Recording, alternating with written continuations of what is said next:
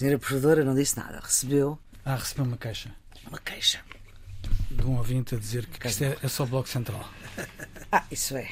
O que é que Recados da provedora. Tem o ouvinte toda a razão, digo eu, sem especificar quem disse o quê. eh, não sabemos se é com o Carlos, se é com o Nuno. É com o nono. Os comentadores residentes do programa dizerem alertar em vez de alertar. Eu, por acaso, também digo alertar. Também não sei. Isto não digo. Não sei quem é que disse. Acordos em vez de acordos. Isso é acordos. Mas, Sim, mas se eu digo calhar, muitas vezes acordos, sim. Então, se calhar é para si. Se calhar é para mim. Pronto, fica dado o recado da senhora provedora da jornalista Graça Franco. Acordos, eu, eu, eu costumo dizer alertar, não sei para dizer a verdade. Eu talvez diga alertar. alertar. alertar. não digo. Aler- Alerta, vem da alerta. uma não? discussão com o Vital Moreira por causa da pronúncia de Lisboa e da pronúncia De de Coimbra. Ele disse: Ah, vocês não não falam bem português. Como é que você diz joelho? Eu disse joelho. Não é joelho. É joelho. E- É joelho. E espelho. E... Eh, eh, Você não é coelho. Você é coelho. Eu sou coelho. Sou cá de Lisboa. Você não é coelho, é coelho.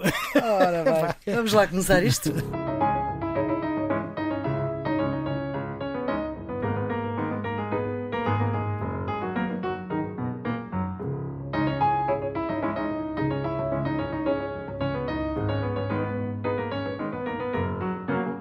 Viva, sejam bem-vindos a mais uma edição do Geometria Variável.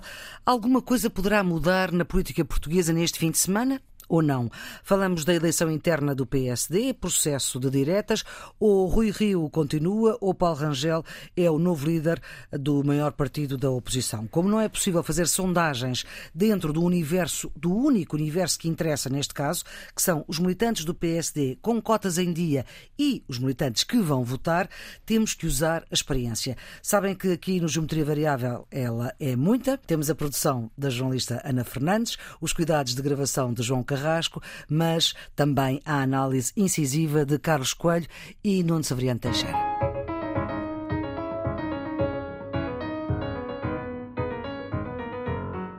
Vamos lá então, sem poder ter sondagens credíveis, porque não as houve e não podia haver, vamos então a fazer uso desta experiência. Nuno Severiano Teixeira, porque está mais distanciado da questão, se tivesse que apostar, o que é que a sua intuição política lhe dizia? Ganha Rio ou ganha Rangel? Ai, não aposto nestas coisas. O que acha Flor, mais eh, provável a notícia no- ao fim da noite de sábado? Não sou capaz de lhe dizer o que Então é que. deixe-me ver se Carlos Coelho, que é mais próximo, porque é militante de base PSD, foi eurodeputado durante duas décadas, o que é que a sua intuição lhe diz?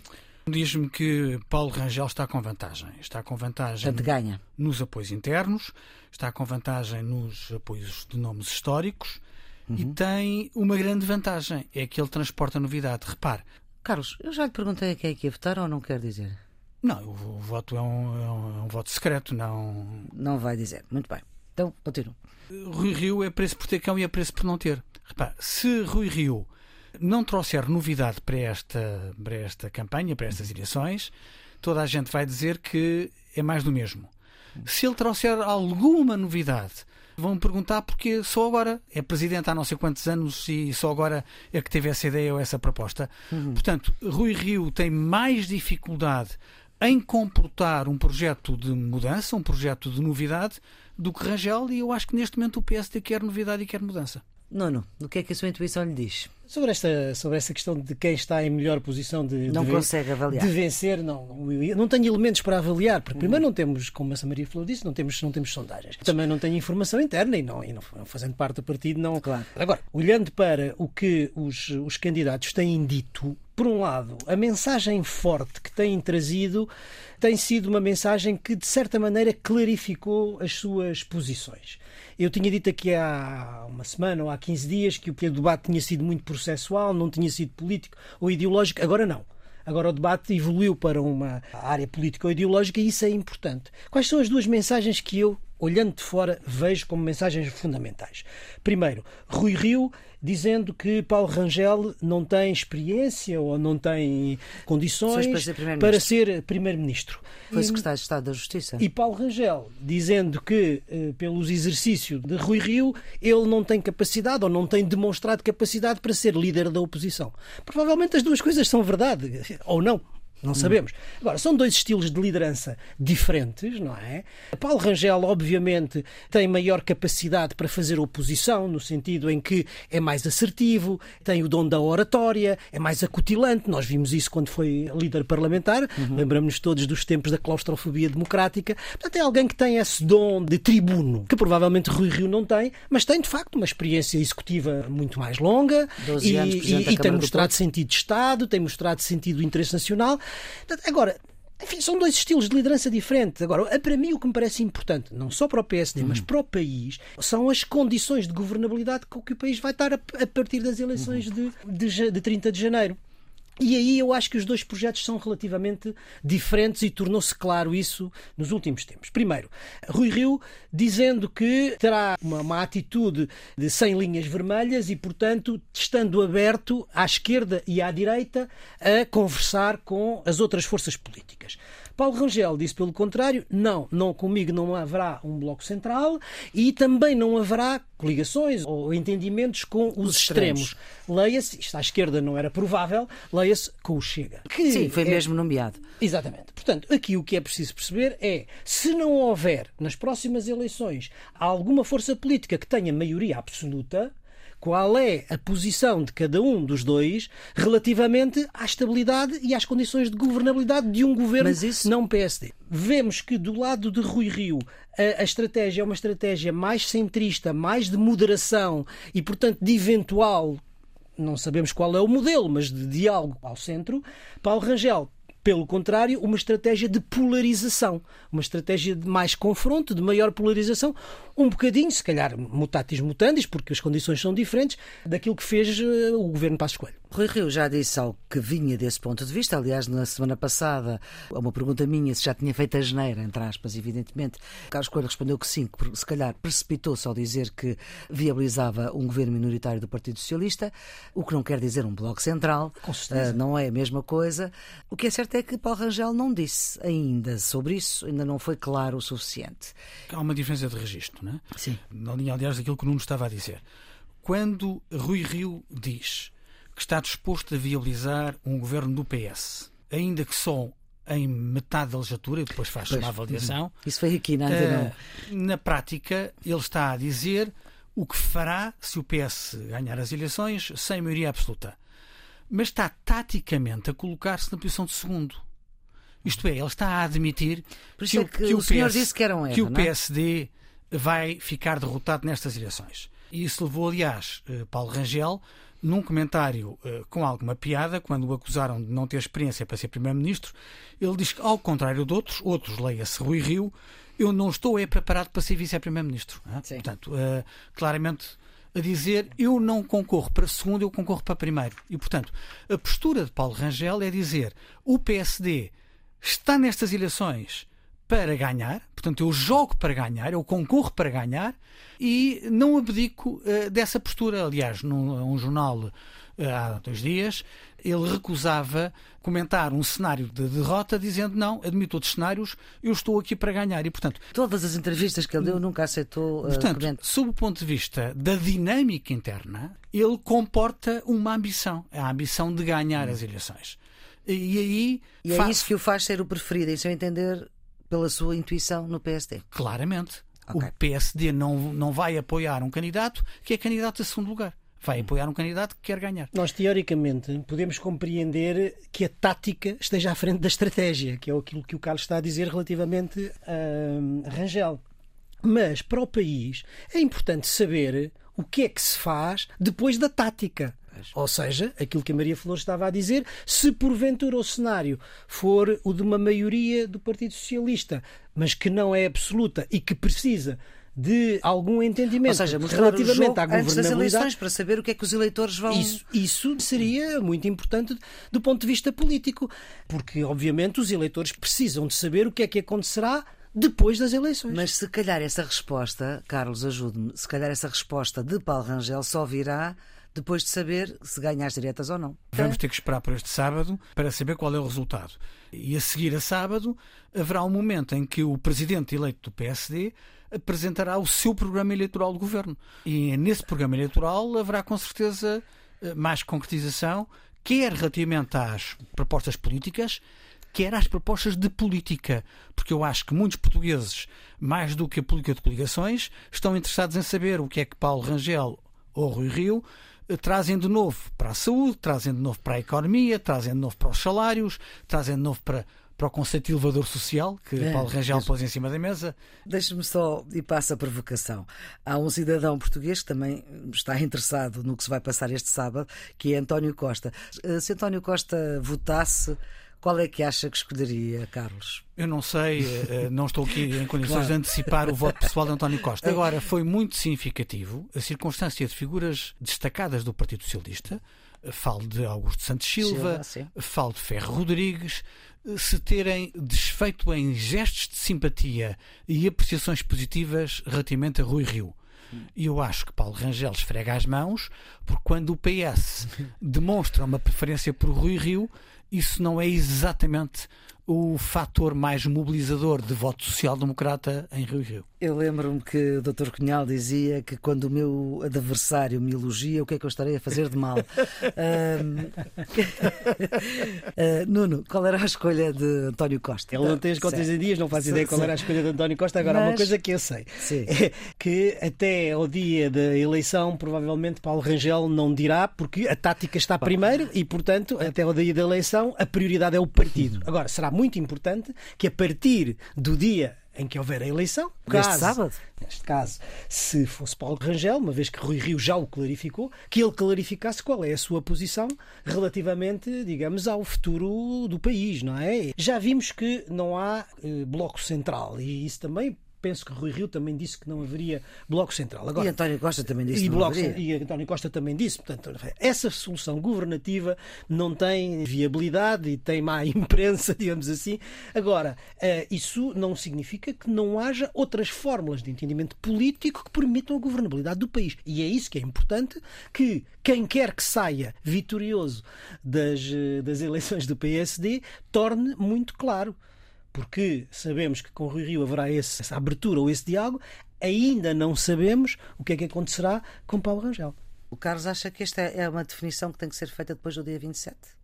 Não acho essencial que se faça, para ser sincero. Pronto, estão eh, aqui em discordância. Porque, até que enfim. Porque o problema é que equacionar esses cenários enfraquece a posição de Paulo Rangel. Paulo Rangel pôs-se na, na corrida para ganhar as eleições. Se ele começa a fazer muitos discursos a dizer mas se eu perder, e se perder por muitos, e se perder por poucos, e se perder assim, perder acolá, põe-se na, na, exata posição em que se colocou o Rio Rio, em que ninguém acredita que o Rio uh, esteja verdadeiramente a pensar na vitória, porque ele colocou demasiados cenários uhum. de derrota em cima da mesa. Eu acho que Paulo Rangel não vai cometer esse erro. Agora, há uma questão que uh, é um partido que está com uma crise interna de alguma dimensão, que é o CDS. O líder atual pretende coligar-se com o PSD. Essa coligação é mais fácil com o Rio ou com Rangel? Eu acho que terá havido, não tenho informação Sim. privilegiada, mas conversas, conversas uh, entre o líder do CDS e Rui Rio. E nessas conversas terá havido algum sinal de simpatia de Rui Rio discutir, prévia. discutir esse cenário, a coligação prévia. Uh, e isso terá inflamado as perspectivas do líder do CDS de propor essa solução internamente. Vai haver um Conselho Nacional este Eu acho que Paulo Rangel não está para aí virado. Eu direi que não sei neste momento se o Rio continua com essa opinião. O Rui Rio fez uma declaração há, há, uma semana ou há duas semanas a dizer que pessoalmente ele via essa ideia com simpatia, mas, mas não vinculou o PSD a apoiá-la, o que significa que terá havido talvez um, passo, um, um passo atrás. Em qualquer circunstância, parece claro que da parte de Rangel há uma recusa mais determinada relativamente a esse cenário. Portanto, se fosse uma pergunta há mais probabilidades com Rangel ou mais probabilidades com Rio, eu diria que há muito menos probabilidades com Rangel de haver uma coligação pré-eleitoral com o CDS. E era bom para a política portuguesa que houvesse essa coligação, Nuno? Seja com um, seja com outro. Seja com... Para que haja uma maioria à direita, obviamente que não pode ela é, é, é, é pouco provável que ela venha de um só partido. Um metodonte a beneficiar. É, é por isso que eu estava a dizer que era importante perceber qual era a política de coligações. Nós já sabemos que, que, com Paulo Rangel não haverá uma coligação com o Chega, não é? O que certo. limita. O Aqui que estamos limita, a falar do CDS. O que, o que, limita, sim, o que limita a coligação ao CDS e à iniciativa liberal. O que, o que, digamos, a experiência nos diz é que normalmente quando se vai em coligação há vantagens e inconvenientes, ou seja, uhum. as vantagens são potenciar os resultados eleitorais, os inconvenientes são a dificuldade de saber a distribuição, o peso político real eleitoral de cada um dos partidos. E, portanto, eh, de um ponto de vista do resultado eleitoral, pode ser favorável. Não sabemos para o CDS isso é favorável ou não, porque continua sem saber qual é o seu peso político, o seu peso eleitoral e político real eh, neste momento. Mas com estes dois, com estes dois eh, partidos, uma coligação ou um entendimento do PSD com a Iniciativa Liberal e com o CDS parece-me pouco provável que seja ganhador do ponto de vista eleitoral no país. Mas enfim, gente, isto é um guess, não é? Uhum. E, e, tal como as, as, sondagens se enganam, nós também nos enganamos. Mas parece-me uma coisa muito pouco provável. Por isso é que me parece que, ao não clarificar qual é, digamos, a sua posição política eh, de partida relativamente a esta, a esta matéria, Paulo Rangel pode encontrar-se depois, no caso de vencer, numa situação difícil. Vamos ter que esperar por sábado e pelos resultados eh, devem saber na madrugada de sábado.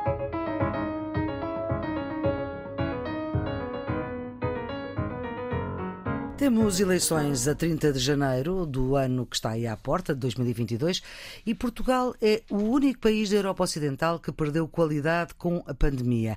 Perdeu qualidade democrática.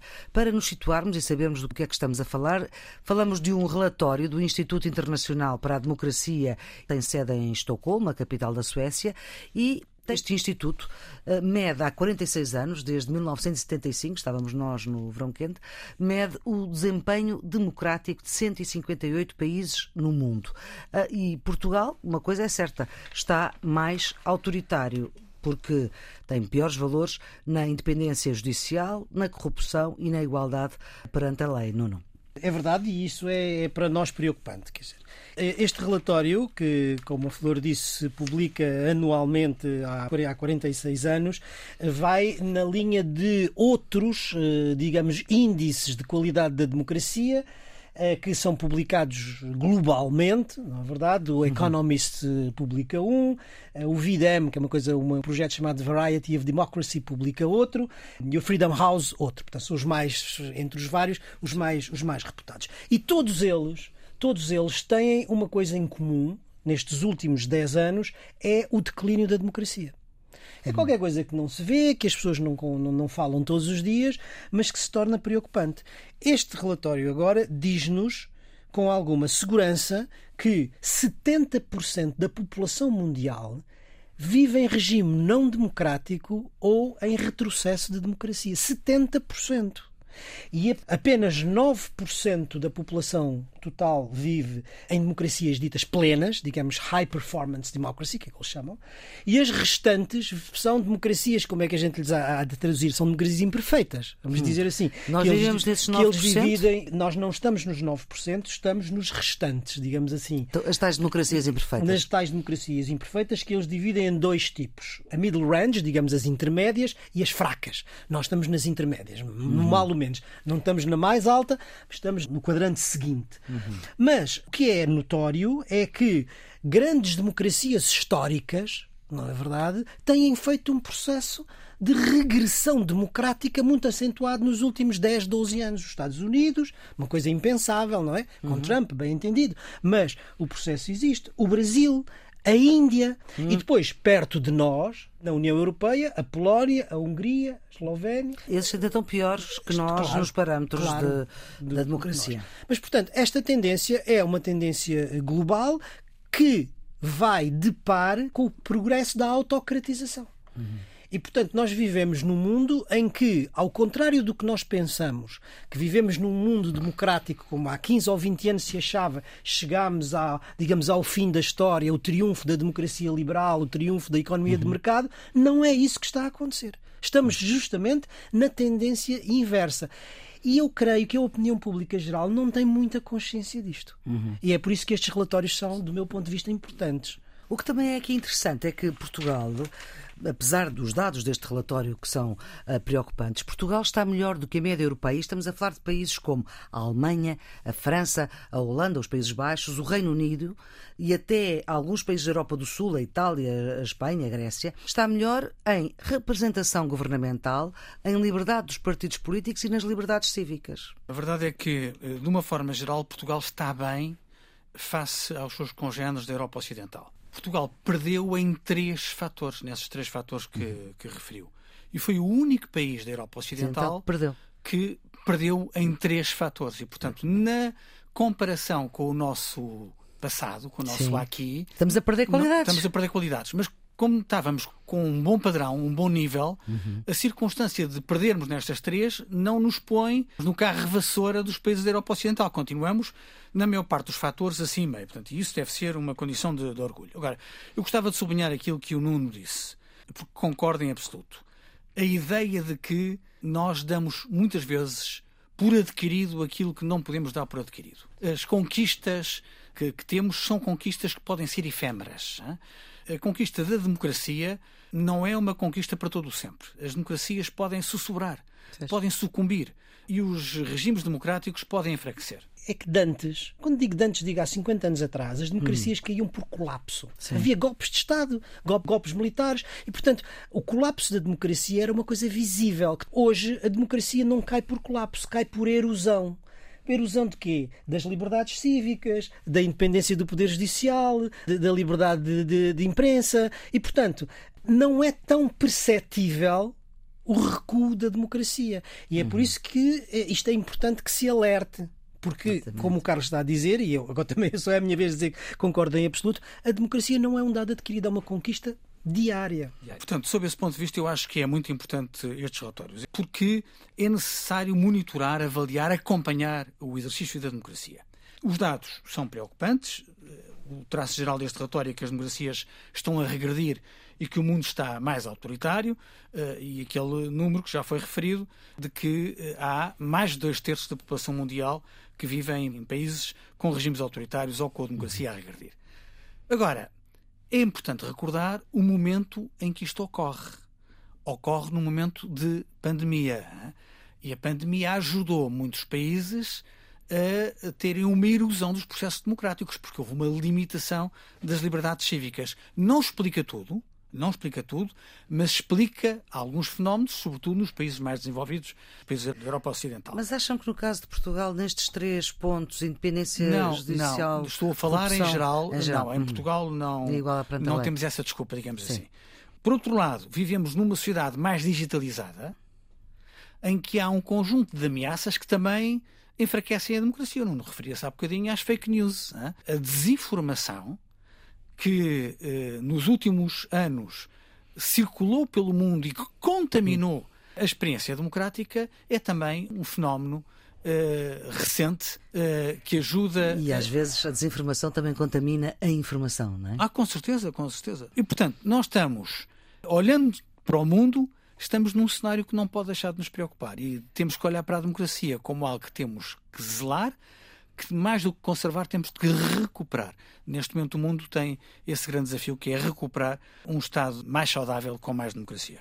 A tendência de regressão da democracia é uma tendência que tem mais de uma década, mas eh, este relatório de 2021 é muito claro no agravamento provocado pela pandemia. Porquê?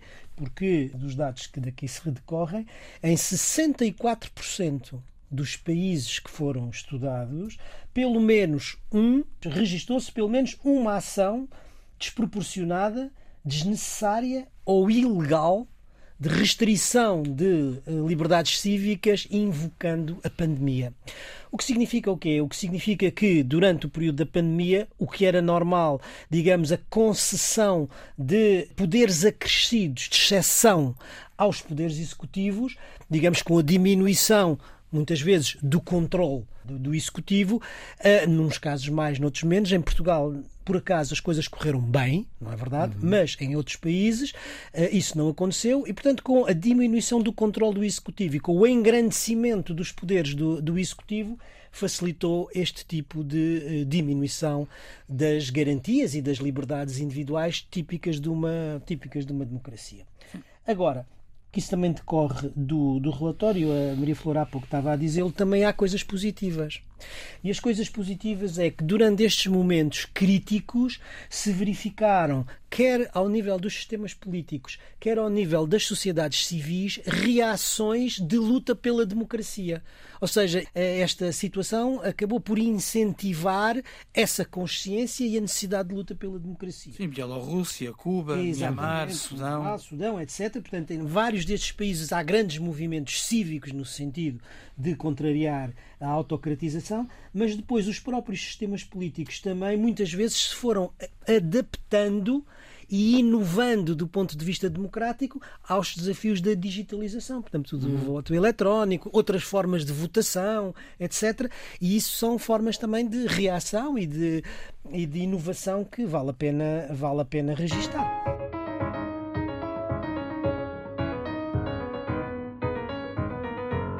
Geometria Variável, edição número 60, Nuno Soriano Teixeira e Carlos Coelho. Ora, hoje temos um direito à indignação. É um novo segmento do Geometria Variável que vai acontecer quando tiver que acontecer. Este direito à indignação foi popularizado pelo antigo presidente Mário Soares, num momento muito concreto da vida política portuguesa. Ah, não é disso que vamos falar. E neste programa, que ainda por cima é gravado a 25 de novembro, não fica mal introduzir uma nova, um novo segmento neste Geometria Variável. Nuno, diga lá o que é que o indigna. O que me indignou foi a entrevista da CNN CNN Portugal a João Rendeiro. Hum. No arranque da, da CNN Portugal, uma estação que traz consigo uma marca de seriedade, de competência e se diz comprometida com o bom jornalismo, que todos nós sabemos e saudamos, não é verdade? Mas na sessão do seu arranque decidiu apresentar uma entrevista com um burlão fugido à justiça. E note-se que não se trata de alguém a braços com a justiça por defender um ideal, digamos, uma sociedade uma, melhor, uma sociedade melhor um mesmo, ideal político. Sei lá, como foi Puigdemont, por exemplo. Exatamente, é. Parece antes um criminoso de delito comum que não só não mostrou arrependimento, como desafiou o Estado português e a justiça portuguesa. Aliás, o Ora, Presidente da República respondeu-lhe. Quer dizer, isto para alguns é, é, é, provavelmente um furo jornalístico, não é? Mas para mim não foi, de facto, para a CNN um começo, um começo feliz. E eu não sou um especialista, Maria Flor será, eh, mas eu não sei se uma entrevista desta natureza, com uma pessoa desta natureza, está dentro dos limites da, da ética deontológica do bom jornalismo. Não sei. É uma questão que coloca dúvidas, evidentemente. Como eu dizia há pouco, não é o João Rendeiro não é um homem que lute pelo ideal e que, portanto, e por isso tenha que fugir, como aconteceu com os uh, independentistas catalães, independentemente de se concordar ou não com a independência da Catalunha. Mas, enfim, era um ideal. Uma pessoa que, uh, de facto, uh, roubou, burlou, mas que foi vista na companhia de presidentes da República de Portugal, antes de acontecer tudo isto que nós sabemos. Carlos, houve reações houve reações por parte do Presidente da República, porque ele pediu o indulto. Sim, não, mas isso uh, foram esclarecidas. A minha indignação também tem a ver com João Rendeiro, hum. mas por outro registro. O Tribunal Português pediu às autoridades judiciais britânicas que dessem informação sobre as entradas e saídas de João Rendeiro no Reino Unido nos últimos 12 meses. Olha, a juíza britânica, em concreto a Autoridade Central do Reino Unido, recusou responder ao Tribunal Português e requeriu mais informações, desconsiderando uma possível cooperação com as autoridades judiciárias portuguesas. Um, e isto significa, na minha opinião, que o Reino Unido está a cavar ainda mais a divisão entre uh, o seu país e os antigos parceiros da União Europeia, agora que já não estão condicionados pelas leis europeias do mandato uhum. de detenção europeu e da cooperação judicial e policial, eh, mas significa que o Reino Unido está a colocar um pouco fora daquilo que são os bons cânones internacionais que, independentemente da pertença ou não à União Europeia, hum. recomendam a cooperação entre as polícias e a cooperação entre as magistraturas no combate ao crime internacional. E, portanto, espero que amanhã, quando o Reino Unido precisar da ajuda das autoridades judiciárias portuguesas num processo em que lhes interesse, haja alguém em Portugal que se recorde que o Reino Unido tem, nos últimos tempos, um registro de falta de cooperação com Portugal. No fundo, está a dar guarida a um foragido à justiça. Não é o primeiro no nosso país.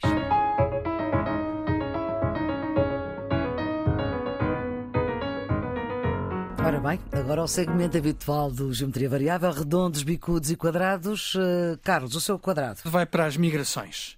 Nesta semana houve 27 mortos no Canal da Mancha, houve 75 migrantes que morreram num dos piores naufrágios do ano no Mediterrâneo. As autoridades espanholas resgataram 400 pessoas junto às Ilhas Canárias. Portanto, houve um conjunto de notícias uh, que uh, nos redespertaram para o problema das migrações e houve um relatório da Frontex, ainda com dados preliminares, que aponta que as travessias ilegais das fronteiras da União Europeia até outubro cresceram 70% face a 2020 com algumas situações mais graves, como a Bielorrússia, que já comentámos uhum. a semana passada aqui no Geometria Variável, mas significa que, para aqueles que acharam que estávamos perante um registro de enfraquecimento do fluxo migratório, não é verdade, está a agravar-se e está a agravar-se com mortos. O quadrado vai esta semana para a notícia de que o Irão retomou a produção de urânio enriquecido a níveis superiores àqueles que estão previstos no acordo, uhum. o que obviamente não deixa de ser um sinal político. Israel, que não faz parte do acordo, já reagiu dizendo que pode tomar medidas de várias naturezas e, portanto, isto é uma notícia que afeta indiscutivelmente a segurança regional, que pode vir a ter implicações globais e à qual é preciso ter a maior atenção e o maior cuidado. Carlos? O meu bicudo vai para as eleições locais na Venezuela, uhum. uh, sobre o regime totalitário de Maduro. Mas que uh, ganhou. Sim, com, com certeza, mas numa eleição em que votaram menos de 40% dos eleitores, portanto tem a legitimidade que tem. 20 dos 23 governadores eleitos pertencem ao partido do regime. É verdade que a divisão das oposições também não ajudou uhum. e Juan Guaidó já fez uma declaração a dizer que é essencial que as oposições eh, se consigam reconciliar e reunir se querem ser uma alternativa eficaz. Seu bicudo? O meu bicudo vai para a decisão de uma secção do Tribunal Constitucional que considerou não conforme à Constituição a proposta de lei que criminaliza os maus tratos aos animais de companhia. Uh, isto, diga-se, vem na sequência de um caso concreto de um homem que esventrou a sua própria cadela que estava grávida. A fundamentação do Tribunal é que eh, não há uma menção explícita ao bem-estar animal na Constituição Portuguesa, pelo que não há um bem jurídico a proteger no caso dos animais de companhia. Como sempre, outros constitucionalistas têm outra visão. opinião e outra uhum. visão e dizem que a própria Constituição faz reconhecimento da dignidade constitucional de direitos que não estão expressamente enumerados na Constituição, no texto da Constituição. E que, portanto, não é por não haver essa menção expressa que não é possível criminalizar os maus tratos aos animais de companhia. Seja como for, as sociedades evoluem, evoluem uhum. nos seus princípios, nos seus valores, e, e portanto... é o direito que tem que seguir a evolução da sociedade e não o contrário. A única boa notícia, isto é apenas uma decisão de uma secção do Tribunal que não declara a inconstitucionalidade e que se refere a um caso concreto, mas é um sinal para que nós tenhamos atenção a esta questão dos animais de companhia. O seu redondo, acabamos com as coisas boas. O abandono por Portugal da produção de energia com base uhum. no, carvão. no carvão é um passo importante para o contributo de Portugal para os objetivos climáticos e para a neutralidade carbónica. O meu redondo vai esta semana para a solidariedade na sociedade portuguesa. A Carmen Garcia, também conhecida como a Mãe Imperfeita, do nome do seu blog, que é enfermeira de profissão e colunista do público, lançou no dia 19 de novembro uma campanha nas redes sociais para angariar fundos para a aquisição de uma casa para uma família carenciada da sua terra, que é Vendas Novas. Uma irmã, que depois do falecimento da mãe, uma irmã com 22 anos, ficou com quatro irmãos a seu cargo, uhum. uma delas deficiente. Em quatro dias, a Carmen Garcia angariou mais de 130 mil euros para a aquisição, restauro e adaptação da casa às necessidades especiais da irmã. É uma história comovente que eu acho que deve ser um exemplo para a sociedade portuguesa. Vamos para pistas para desanuviar este fim de semana. O Carlos tem uma tarefa a fazer, portanto não pode desanuviar totalmente. tem que evitar as diretas. Hum, no romance histórico, que é uma, um género que eu gosto muito, há uma coleção de livros da Colleen McCullough sobre o Império Romano. Chama-se O Primeiro Homem de Roma. São vários livros. O primeiro que eu li foi Amor e Poder. Uh, e devo confessar que fiquei viciado. Nela. Para quem gosta no romance histórico, uh, recomendo O Primeiro Homem de Roma, de Colin McClug, a tradução que eu tenho é da Diffel. Não, não tem nada a ver com as eleições do PST, Amor e Poder. Não. Não. não. Muito bem. Não, não. A minha sugestão esta semana também vai para um livro e que se chama Era uma vez Jorge Sampaio, Histórias e Imagens. É publicado pela editora Tinta da China, coordenado pelo João Bonifácio Serra, Jorge Simões, José Gameiro, que foram seus assessores, e pelo seu biógrafo José, Pedro, Pedro Castanheira. Castanheira já está em pré-venda e eu acho que é uma uh, homenagem mais do que justa e mais do que merecida ao Dr. Jorge Sampaio. Em que toda a gente de quase todo o espectro político democrático deixa o seu testemunho. São nesse... 250 testemunhos e mais de 100 fotografias de reputados fotojornalistas. Ora, e é com estas pistas que partimos em fim de semana. Maria Flor Pedroso, Ana Fernandes, João Carrasco, Nuno Severino Teixeira e Carlos Coelho voltam para a semana. Tenham um bom dia.